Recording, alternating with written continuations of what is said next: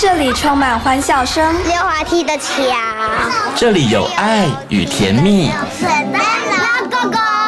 这里有希望和未来。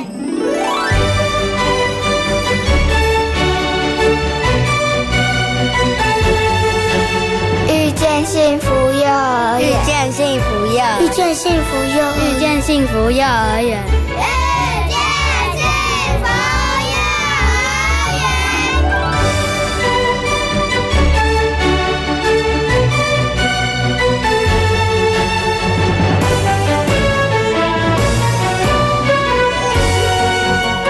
听众朋友，大家晚安，欢迎大家收听今天的《遇见幸福幼儿园》，我是贤琴。《遇见幸福幼儿园》节目呢是在每个月的隔周四晚上六点零五分，在国立教育广播电台的空中和所有的听众朋友们见面了。为了减轻父母亲的负担，以及呢提供幼儿更优质的教育，所以呢这一两年在台湾的各个县市呢都广设了非营利幼儿园。那也希望呢借由我们节目的介绍，可以让大家对于每一所因地制宜发展出各自特色的非营利幼儿园，能够有更多的认识和了解。所以呢，在今天的幸福幼儿园的单元当中呢，要带着所有的听众朋友一起来认识位在台北市的滨江非营利幼儿园。那强调全人发展的教育理念呢，所以在滨江非营利幼儿园的老师们掌握生活的细节，利用机会教育，让孩子们学习跟成长哦。另外呢，如何让不利条件的孩子们跟一般生来相处，共同学习呢？在今天的幸福幼儿园的单元当中，滨江非营利幼儿园的吴佩珍园长将来分享呢他们幼儿园的一些做法。幼儿园呢虽然是学前教育，但是呢它跟小学教育并不一样哦。那幼儿园的课程应该要针对每个孩子不同的发展而量身定做，所以呢老师还有家长呢必须了解孩子在语言、动作各个方面的发展。那么在今天大手牵小手的单元当中，就要跟大家好好来谈谈儿童语言发展的问题。那么在节目的最后呢，要进行的单元是学习 online。今天的学习 online 呢，为大家邀请到的是建华非营利幼儿园的陈维林园长呢，来跟大家谈谈他们如何在课程当中融入注音符号的学习。好，马上呢就来进行节目当中的第一个单元——幸福幼儿园。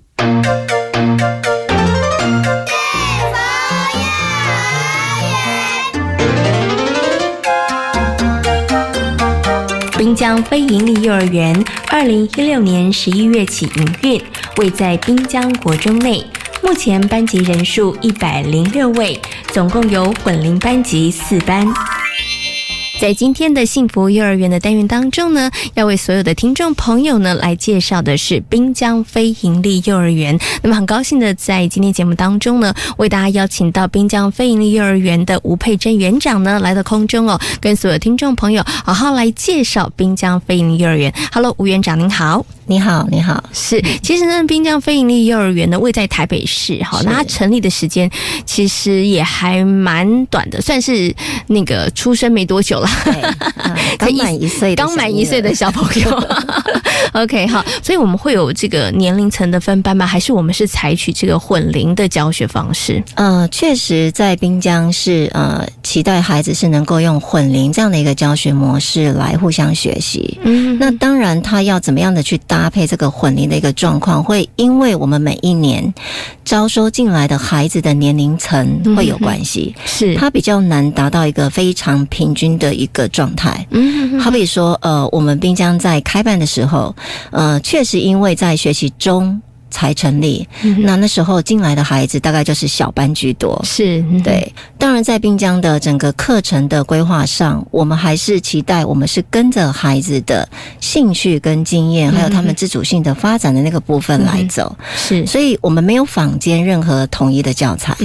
那呃，课程其实是由老师依据孩子的年龄、兴趣、经验，嗯，当然还去搭配一些节庆啦，哈、或者是一些我们的在地的社区文化这一块是，去设计课程。嗯哼哼，尤其呃，我也会特别跟家长强调，就是说，孩子的学习其实就在生活里头。嗯嗯哼所以我们任何的一个学习都要回到跟孩子的生活周遭的人事物有关。是 OK 好，所以刚刚呢，其实园长提到了，就是课程应该真的就是量身定做了，哈，应该没有一个课程可以今年用完，明年再继续用了，因为小朋友不一样嘛，对不对？然后他们的学习状况其实也不相同哈，所以对老师来讲，其实是一个很大的挑战。好好 OK，那刚刚呢，其实园长还特别提到，就是哎，这个教案呢，除了是量身定做之外，其实很希望可以把孩子们在学校里面所学到的、所看到的，跟他的生活结合在一起哈。那我想接下来请园长。跟大家来谈谈，就是呢，呃，滨江飞尼幼儿园哈，除了我们刚刚提到这个之外，其实，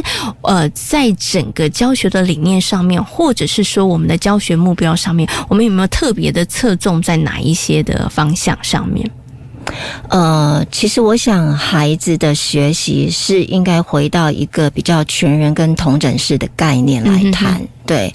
呃，确实在滨江，呃，因为我们觉得孩子的学习应该是要在一个安全，然后帮助孩子去看到不同的人，也就是我们说的融合的那一块。是，然后其实是一个生活化的学习。嗯哼，所以我们不会，呃，应该这样讲，不会偏重于说哪一个部分才叫是最重要的，而是说，当我的孩子在参与呃所有的活动过程里头，我们怎么让这样的一个过程达到一个均衡性？是对，那终究还是期待，呃，在滨江可能从小小班就进来到长大的孩子，是，呃，他不一定要很会。很会念数字，很会认字，但是我们还是比较期待回到那个内在的那个部分的培养。也就是说，孩子怎么样去呃，随着每一次的生活的经验跟学习，然后认识自己，嗯，这个很重要。是对，然后认识自己之后，他他能够接受自己可能优的那个部分，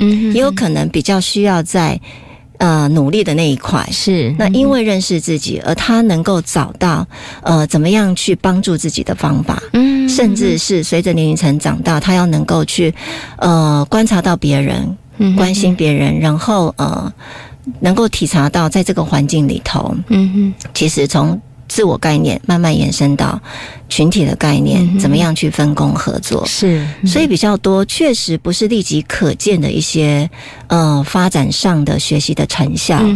但是呃内在的那个自我的认识跟了解，然后关照自己，然后去进而去延伸到去认识他周边的环境，关心周边的人。嗯，其实这个是滨江一直呃。默默在培养孩子的一个部分，但确实也必须要长时间。才有办法看到孩子的改变是什么。嗯，OK。所以，因为其实这样子的一个课题啊，包括了孩子认识自己，真的认识自己是一个好大的一个课程，然后一个很大的课题。因为不止孩子，对大人来讲，可能很多的爸爸妈妈现在可能对于自己都不是那么了解哈。叫你讲出自己的优点、缺点，你可能都要想个半天哈。所以，怎么样在幼儿园里头，然后我们真的让孩子去更加的知道自己，我喜欢什么，我擅长什么，我会做。做什么？然后我我对于自己能够更加的了解，然后像刚刚园长讲的，从认识自己开始，然后你会开始去关注自己跟他人之间的这个互动。哈，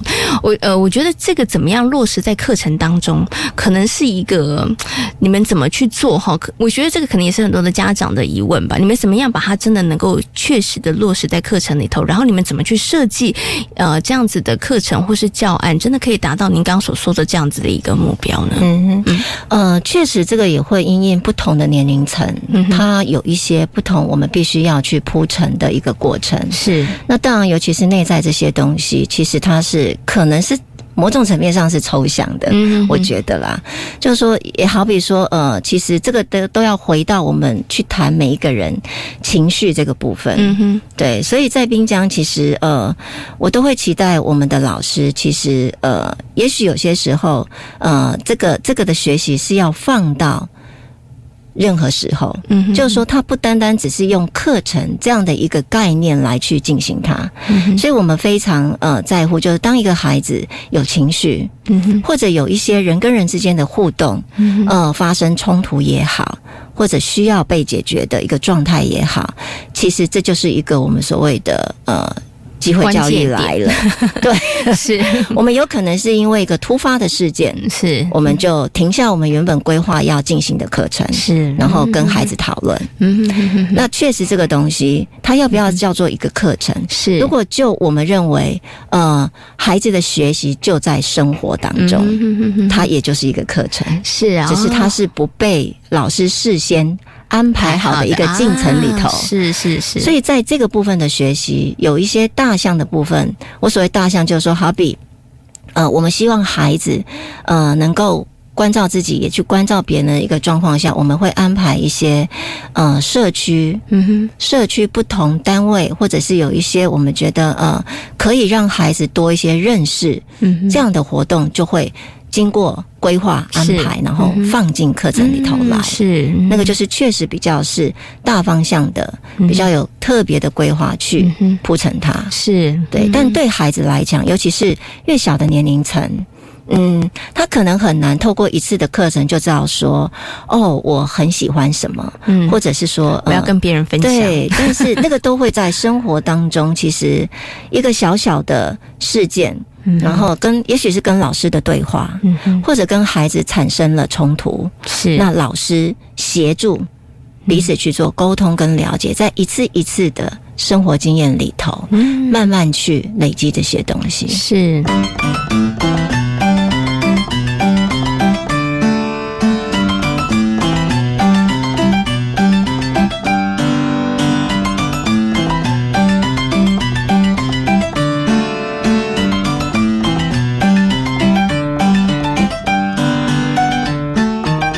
接下来，请园长谈谈，就是说，我们可能在实际的教育现场当中，我们还有哪一些这个比较特别的教案，或是我们曾经执行过的，可以跟大家来分享的。嗯哼，呃，确实，滨江一年，呃，在这一年过程里头，我我们我们其实是在呃，因为现场的环境上的需要，嗯哼，呃，我们也因为希望孩子其实是参与所有他在呃生活周遭会遇到的一些环境上的一些呃课程的参与，是，所以我们在刚开始开办的时候，也因为环境上呃显得比较僵化一点，嗯，是比较制式啦。对，所以我们我们带着孩子，就是呃，把我们的整个环境做了一个比较大的一个美化的一个一个铺陈工程。嗯，对，就是说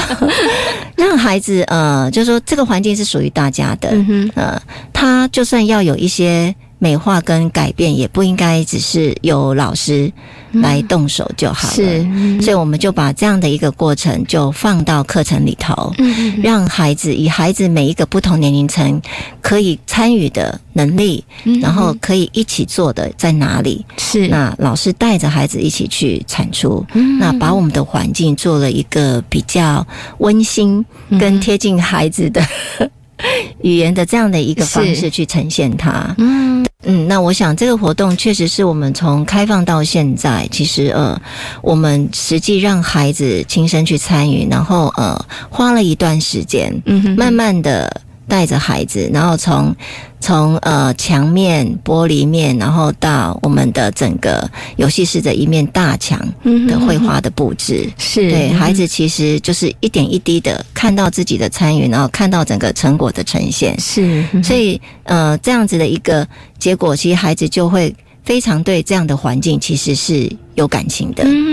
对。对，因为他们就会看到自己的心血，对对对，到处都可以看得到那种感觉哈。而且对孩子来讲，他是一个好一个成就感的一个建立，他会觉得可能他以前不知道，他只能在纸上画画，是。可是当他发现其实没有哎，墙上我也可以画，然后桌面其实我也可以有一点贡献的时候，那感受其实很不一样。那也也因为这样的过程，其实我们试着让孩子去尝试用不同的方式，来来做所谓我们所谓的美术。这样的一个创作。是对，就跳脱的原本可能，呃，我们认为美术的创作可能只能是，就像您刚刚讲的，可能只是在纸上。我们其实不是，我们有有直接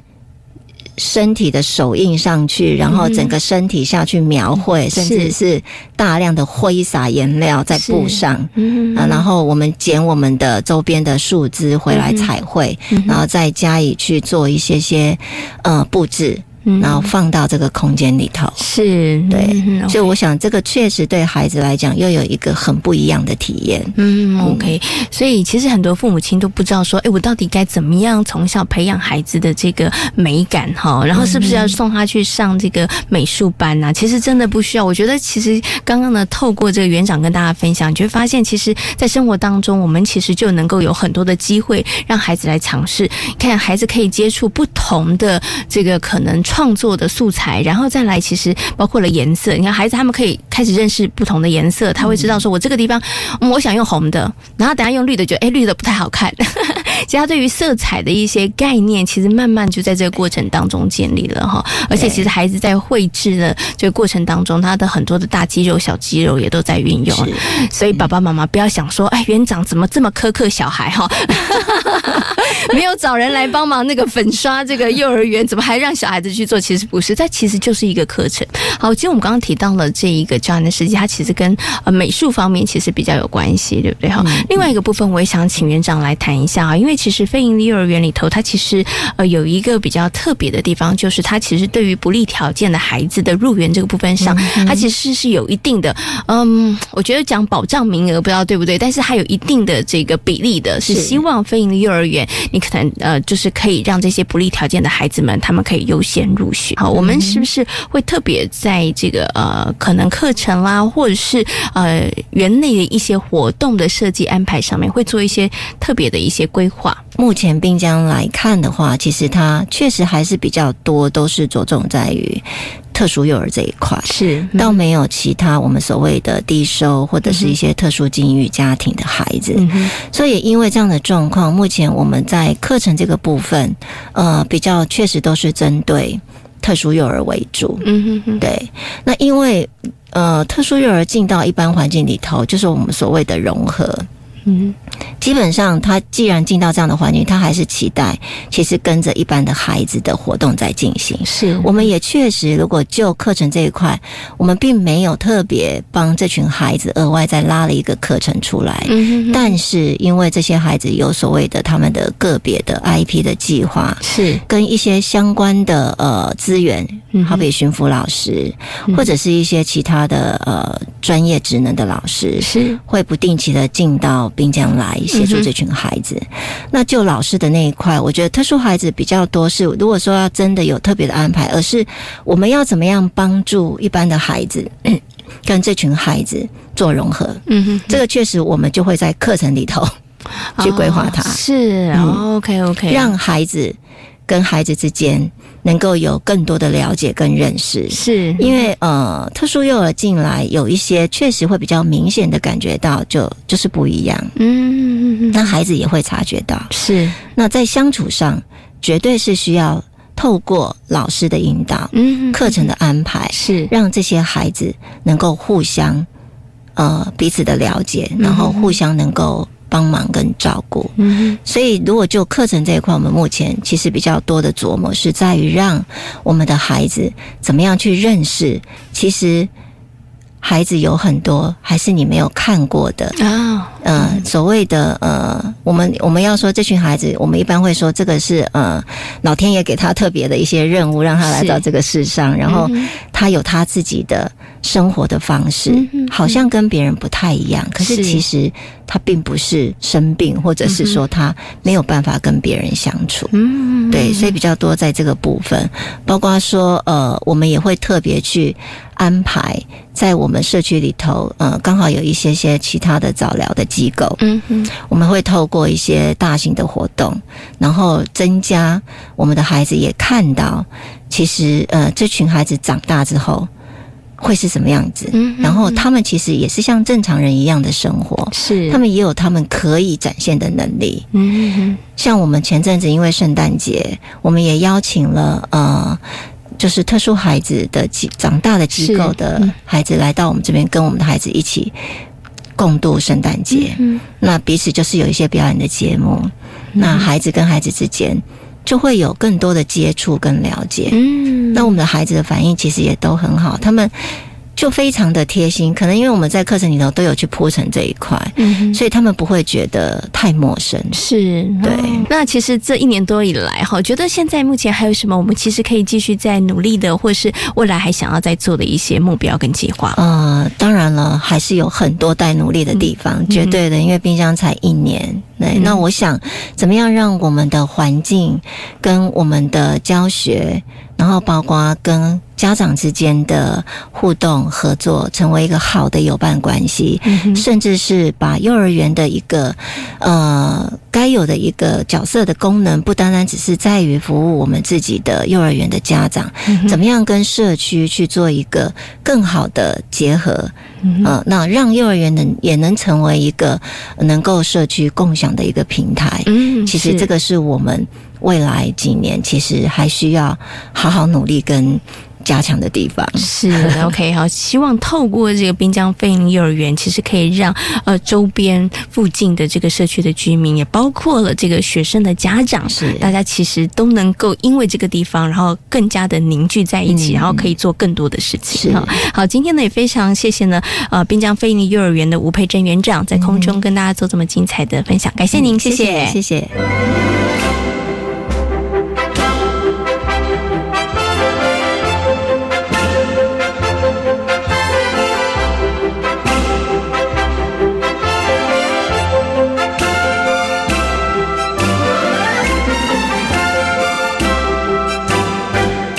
身幼教工作二十几年的陈慧晶老师，期许自己是孩子王，孩子们的魔术师。经由不同的课程和游戏，让孩子们展现笑容，留下美好的童年回忆。我发现，在工作中看到孩子的笑容，嗯，那其实这也是觉得，哎，好像选择还蛮喜欢的这样的工作，是在这里有这样子的一个成就。嗯，对，我觉得我还蛮庆幸，是我从启蒙的。工作职场一直到现在，我遇到的主管，或者是说在工作的氛围，我是被尊重的，嗯，好，我是被肯定的。所以，呃，我觉得也会让我愿意在这个职场是友善的状态之下，我也愿意就持持续的去投入到这个幼教现场。哦，不过这么多年下来，我觉得在这个陪伴孩子成长过程当中，您应该有一些从您自己心里头认为的，哎，到底应该怎么样来陪伴孩子成长是比较好的一个方式哈。所以来谈谈您自己的一个教学的理念跟想法，好不好？嗯，OK，好。我从以前就一直很期许我自己是一个在孩子眼里。面的我是一个孩子王，嗯，我是一个魔术师，是好，我会很多变。然后呢，经过这这这些年的经验下来，我也发现说，我比较更希望的是，在孩子的面前，我有些时候在他们面前，我会像呃。他的朋友一样，大家一起在做学习。是。那至于我的教学理理念，我觉得，嗯，因为我都一直在是一个开放式的教育的呃幼教现场工作，所以其实，在这样耳濡目染之下，其实我是也很尊重孩子的个别差异。嗯好，那因为每一个孩子，不管他是一般生还是特殊生，每一个他都有他的那个成长，每个人都有他的优点跟那个需要进步的地方。是。所以其实还有一个是说，我相信孩子的能力。嗯。孩子是。做得到的，嗯那就像我刚刚讲的，会像魔法师一样，给予很多孩子的可能素材，或者有很多不一样的生活经验，提供给孩子。那是希望他们有相信他们能力，自己学会，然后让孩子去有一些呃成长。是，然后也因为这样的成长，他得到的更多的自信，嗯哼，更多的自信，那就会展现他们每个孩子的个别的专长。好，那最后呢，想请问一下慧心老师，其实从事幼教工作这么多年，二十几年的时间，有没有真的让让你觉得累了，或者是让你觉得哇，其实有一点受挫，然后想要离开的这个念头过？诶，不瞒您讲，还真的有过，这一定会啦。那一定会有遇到低潮的时候。啊，不过确实因为刚刚一开始有讲的，因为孩子的笑容，呃，让我又继续留了下来。那大部分其实会让我比较遇到低潮，会觉得无力感的时候，我觉得并不是怎么去带这群孩子，我觉得比较多在，因为我们幼教现场是。都是指跟人工作，白天、早上、下午，我就是跟着孩子或工作，而且在这个过程里面，我还要跟家长沟通，甚至二十几年来，我有时候现在现在会开始跟这些年轻的老师们互动的时候，我会告诉他们，教孩子很简单，其实实际上我的心得，在幼教这么多年来。我真正在教的是家长，是好，怎么样去给家长一个正确的概念？怎么样去因应每个孩子的个别的不同的状况，而去因应他们？我们要怎么去微调？怎么样的去合作？嗯，嘿，那如果是只有学校这边的努力，家里不愿意调整、不愿意合作的时候，你就会去看到孩子的进步很少的，是非常可惜的。是，嗯，OK，好，所以呢，让慧晶老师呢觉得有沮丧的是因为人的关系，但是最后还是因为人的关系，你也留下来了。不过呢，这么长的时间，其实还是有很多的学习跟成长了哈。好，今天呢也非常谢谢慧晶老师跟大家所做的分享，感谢你，谢谢，谢谢。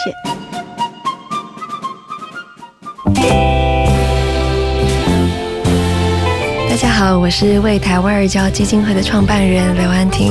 我们相信养育一个孩子需要一个村落的力量，也邀请每一位有心的您们加入这一个村落，也欢迎大家收听国立教育广播电台。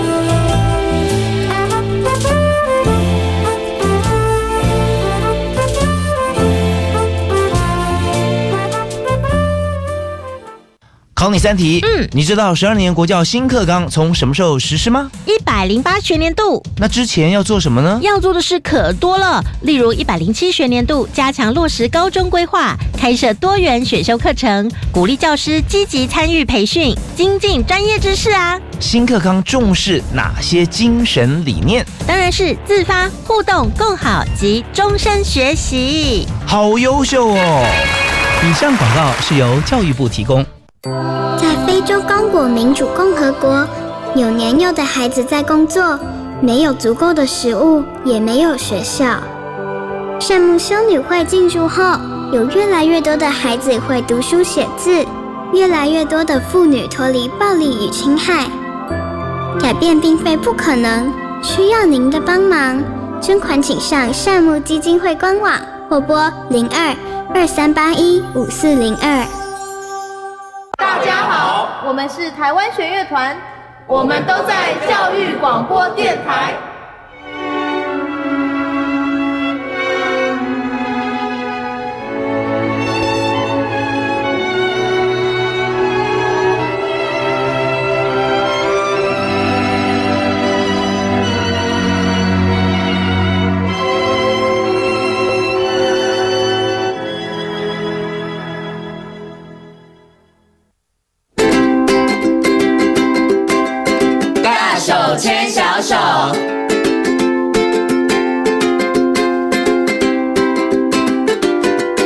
教育广播电台，您现在所收听到的节目呢是遇见幸福幼儿园，我是贤琴。接下来呢，在我们节目当中呢，要进行的单元呢是大手牵小手。那么在今天的大手牵小手的单元当中呢，要跟大家呢好好来呃讨论一下这个幼儿语言发展方面的问题哦。那么很高兴呢，为大家邀请到的是实践大学家庭研究与儿童发展学系的王慧敏助理教授呢，王老师来到节目当中呢，跟大家好好来谈谈儿童幼儿的这个语。言发展它的历程到底是怎么样的？那首先呢，先跟我们的王老师问声好。好了，老师您好，呃，先请好，还有以及呃各位听众大家好。嗯，其实呢，呃，可能有些听众朋友会想说，哎，为什么今天讨论这个主题啊？我们又不是幼儿园老师，因为感觉好像只有教授啊，就幼儿园的老师才需要知道儿童的这个呃一些语言呐，或是动作的发展了。其实我刚刚在访问前才请问了一下老师，老师说，哎，不止老师要知道，其实家长是也必须要做点功课，哎，嗯，为什么呢？嗯，好，呃，我们其实来讲那个孩子的语言发展，哈，呃，语言发展其实它很重要的特征，哈，就是说除了生理的发展之外，还有受到它外面的环境的影响。嗯哼，好，那我们现在常常讲说，我们语言其实是呃约定成熟的，嗯好，就是说，呃，我们现在讲的语言是大家讲好了。然后大家可以沟通为主，好。那其实那各位大家会觉得说，呃，那为什么家长需要知道呃孩子的语言发展？哈，其实我们讲到说，在孩子进到呃呃幼稚园之前，其实还有蛮长的一段时间哈。呃，他是跟家长主要照顾者互动。那其实语言的发展，他呃，当孩子说出第一句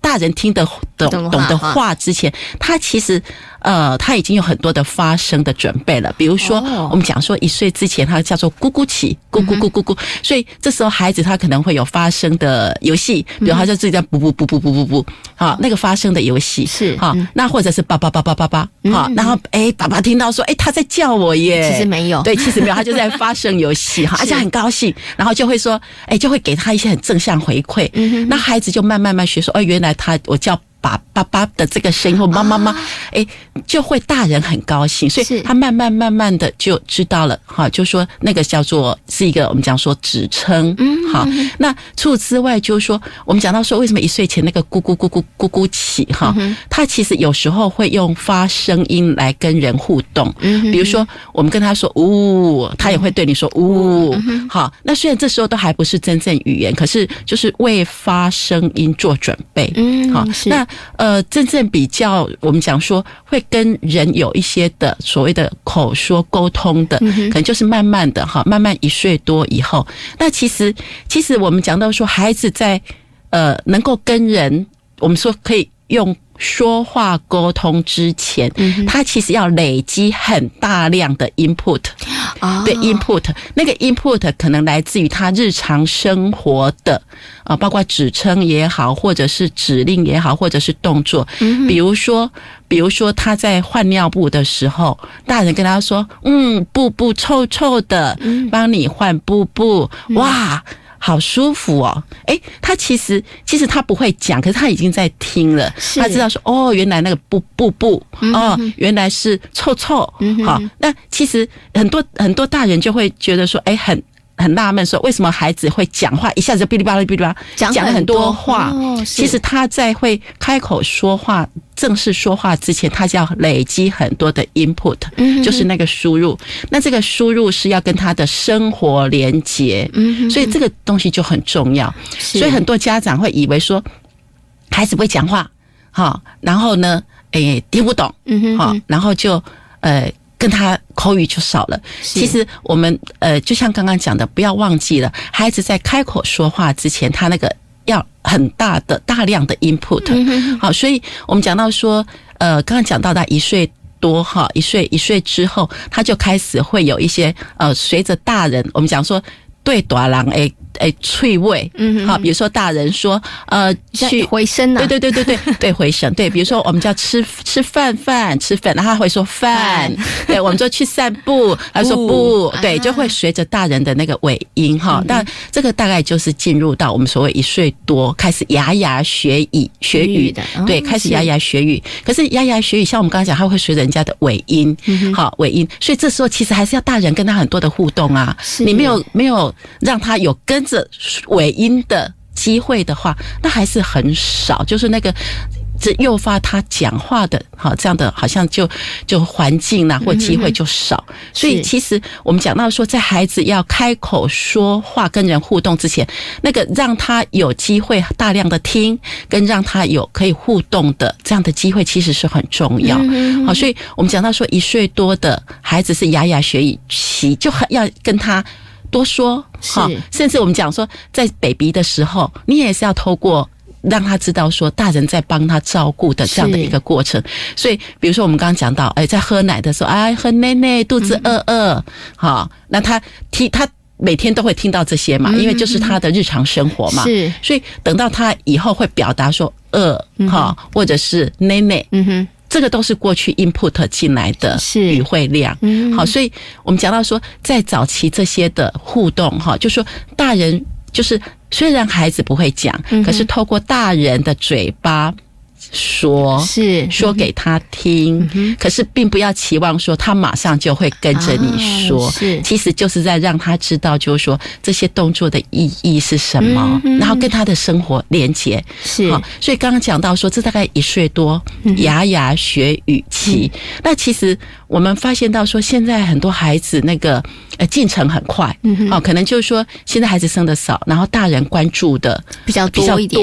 然后也会很很多的跟他互动。好，所以有一些孩子甚至到一岁半，那个就已经能够讲很多话了。是哈，所以我们讲到说，大概一岁多哈，牙牙学语之后，他呃，从会跟人家说尾音哈，然后接下来他可能就会所谓的叠字期，叠字好，比如说狗狗，嗯哼，好，那狗狗可能代表很多意思，可能代表说，哎，狗狗来了，或者是那只有那里有一只狗狗，或者是狗狗把我的把我的饭饭吃掉了。啊，对，他可能用叠字来代表很多意思，所以这时候爸爸妈妈就要猜，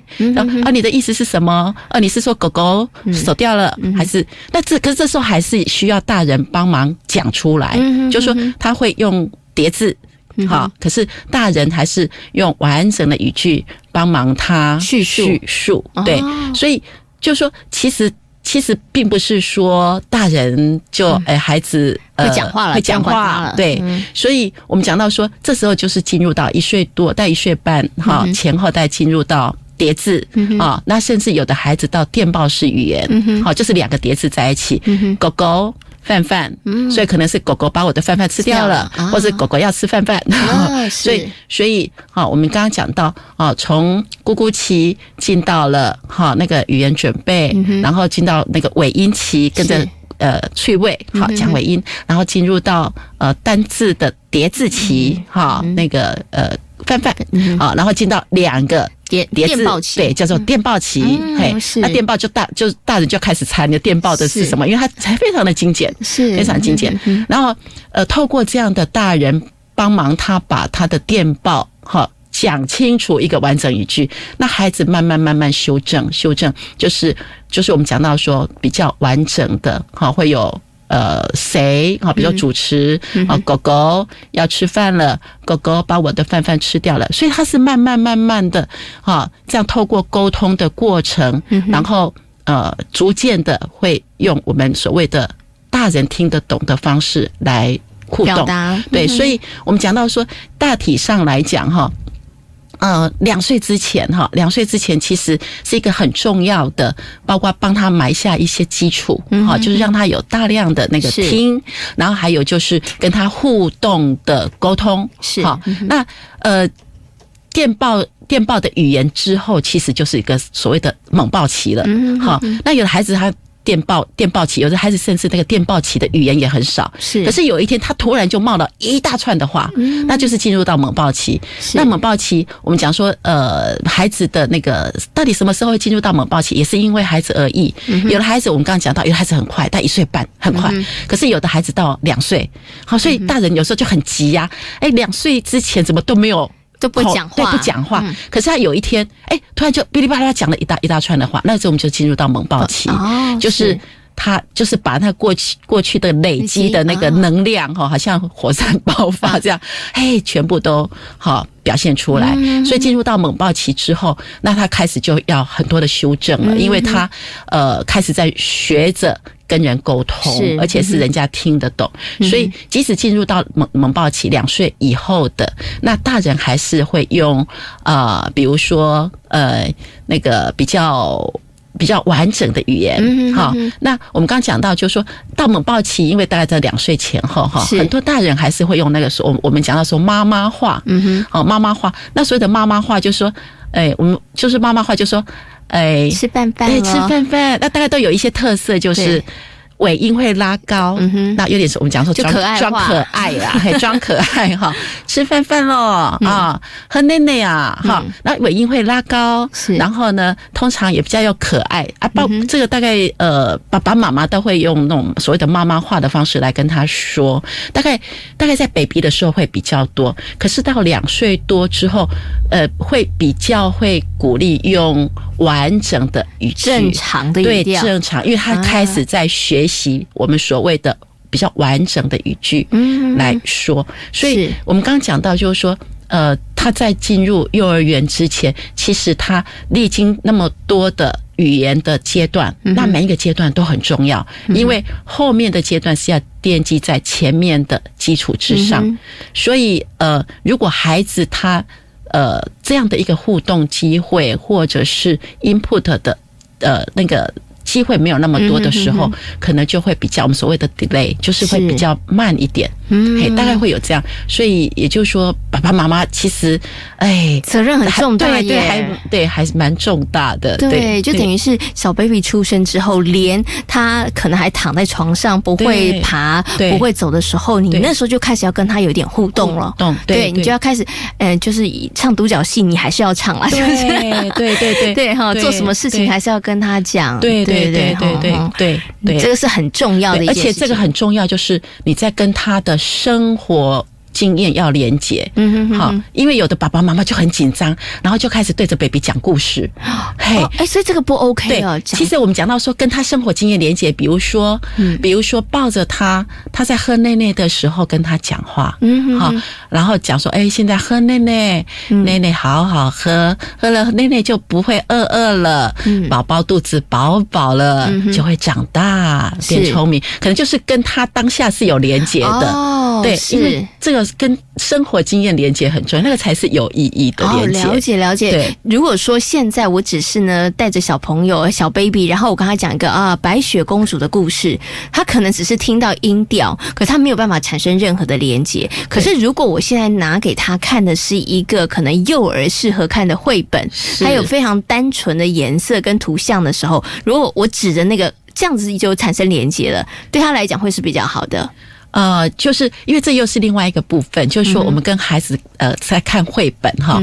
那呃绘本的部分还是会有分不同年龄，嗯哈，比如说呃小小孩哈，小小孩呃我们讲说像呃学步儿哈，因为学步儿之前哈，学步儿之前呃其实我们讲说那个三岁之前那个 booster 哈，呃就是零到三的那个。Baby 是，我们怎么跟他开始有透过绘本或书的互动？诶，小小孩可能透过比如说布书啦，哈，然后或者是那个翻翻书啦、玩具书啦，有声音的啊，嘿，是开始互动，然后呢？再大一点点的呢，呃，比如说一岁多前后的，他可能这些的，呃，我们讲说还不叫做绘本，叫做呃玩具书，是。它可能来自日常生活的素材，比如说交通工具车车啊，或者是呃水果，动物。对动物狗狗，就是他日常生活，或者是爸爸妈妈哥哥。姐姐，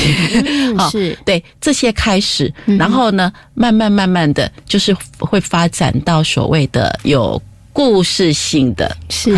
对。那有故事性的当然也很好，因为可以让孩子有一些的呃呃刺激经验。可是就是说，我们还是会有一些些的进程啊。了解，对对，小小孩是还小小孩还是会从他日常生活常见的这些的人事物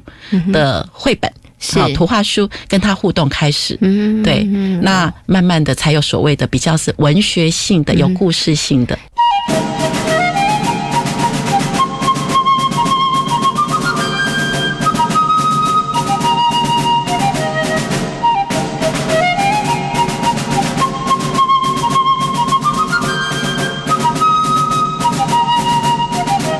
老师，我有一个疑问呢，是我常常听到有一些爸爸妈妈讲说，我们家小孩子讲话真的比较慢，对，就是大只鸡晚啼啦，对对对对。可是老师，我怎么知道他到底是不是，比如说他现在还在酝酿那个智慧，对，还没爆发，还是他真真的学习比较慢？我我可以怎么样去做一个判断，然后可以怎么样帮助孩子呢？好，呃，这是这是另外一个呃，我们讲到说孩子发展比较语言口语比较慢的一一个议题哈。那呃，口语的部分我们大概会分呃几个部分。在谈第一个是生理，嗯哼，好生理。那第二个是环境，是那第三个是认知能力，好这三个部分。那首先第一个就生理的部分，就是呃，爸爸妈妈可以去了解，就是说，其实呃，语言的部分会包括听跟说，是哈。那听的 input 的部分，它有没有我们讲说，呃，它的生理上的。一些的问题，比如说呃听力的问题，或者是说呃小小孩很很容易长期中耳炎，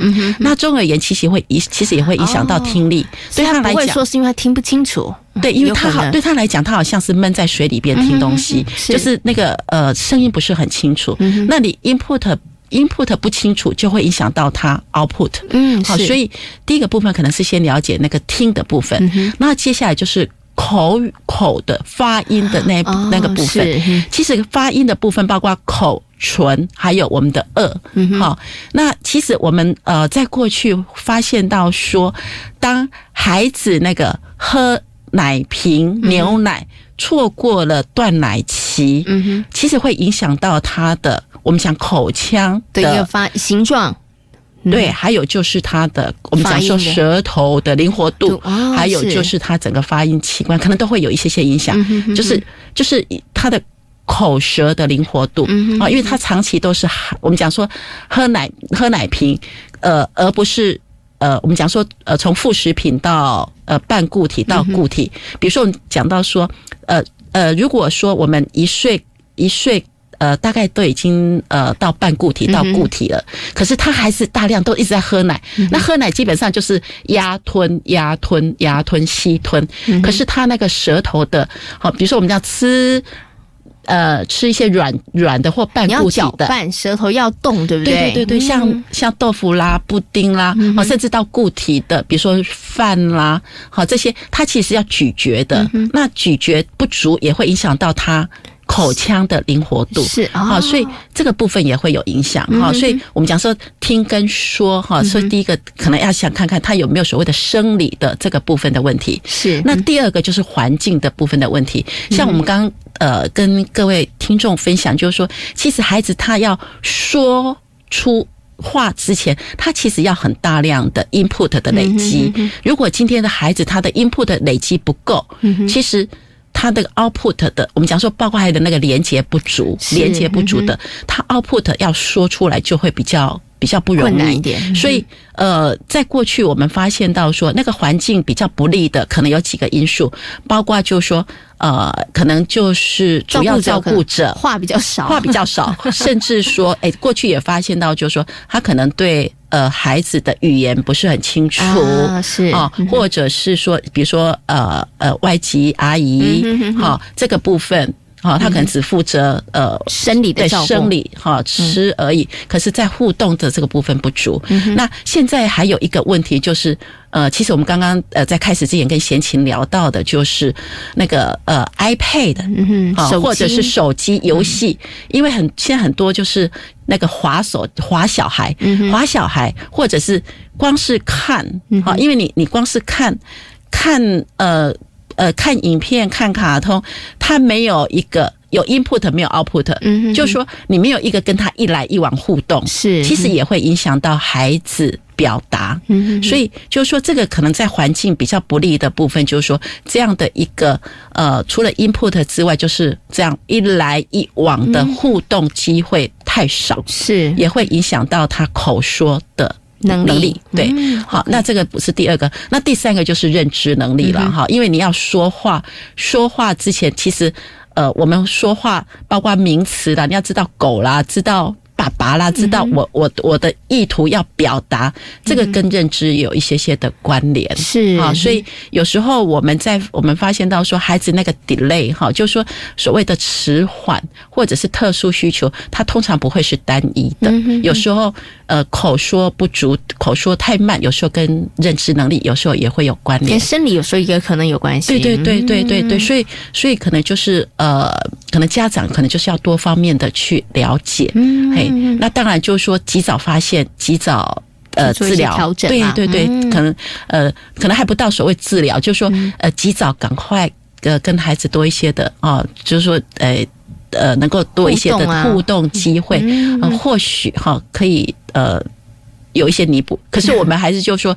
呃，早期发现是很重要，是对。那尤其说，真的是，如果说不管是呃生理上的问题也好，或者是认知的问题，哈，他有时候是需要一些的呃专业的协助，那真的是不要。不要 delay 了，好，因为有有时候那个黄金期还是蛮重要的。是 OK，所以其实今天跟大家谈到了这个幼儿的语言发展，你会发现其实家长占了一个非常重要的角色哈，因为孩子在进入幼儿园之前，其实父母亲对。大概是主要的照顾者哈。即使你送给保姆，那保姆也也是成为这个主要照顾者，或者是托婴中心啊，这也很也是很重要，对不对？因为呢，其实，在婴儿时期，孩子的语言发展就在奠定一个很。好的基础了哈。那刚刚老师有提醒大家，如果你发现家里面的孩子可能他在说话的这个表现上面，你觉得真的跟同龄的小孩相比，他可能真的稍微慢一点的话，那你可能就要从这个生理的方面、环境的部分、认知的部分，然后去做一个考量。那你可以先从家里面的，就是可能对待孩子的方式上做一些调整。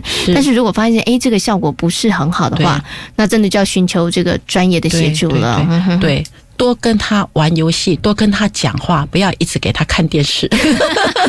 或者是看卡通。哎，这是一个好的方式，因为呢，当你跟孩子互动的时候，你就可以知道孩子他到底现在有没有听懂你讲的话，孩子能不能够具体的表达他所想要的。哦，这个时候你就会就可以发现孩子他的语言发展可能在什么样的程度上面了。对，尤其我们有一句话很重要，就是。语言的学习是要在使用语言当中学习语言，语言是要用使用语言。如果你还没有使用的机会。语言的学习是没有办法学讲得好的，是 OK，都所以要跟他有有互动，一来一往，是。这样，他才能够有很好的语言的发展。是 OK，所以所有的爸爸妈妈，下次孩子在跟你说话的时候，不要再说不要这么多话了，不要叫小孩子不要说了，因为这是一个很好他学习说话的机会，对，也是父母亲你可以了解孩子现在语言发展状况的一个很好的绝佳机会哈。好，今天呢也非常谢谢呢王慧明老师在空中呢跟大家做这么。精彩的分享，也非常感谢王老师，谢谢您，谢谢，谢谢贤琴，谢谢各位听众，谢谢。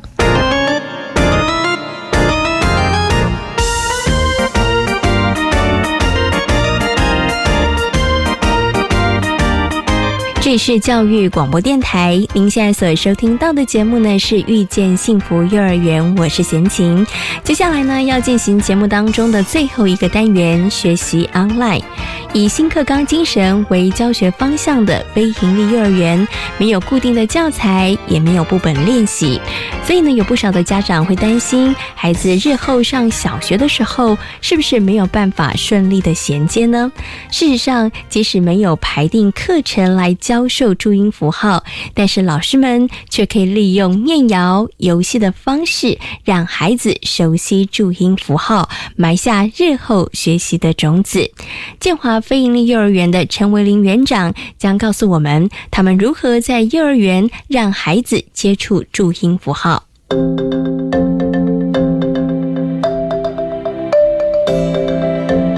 学习 online。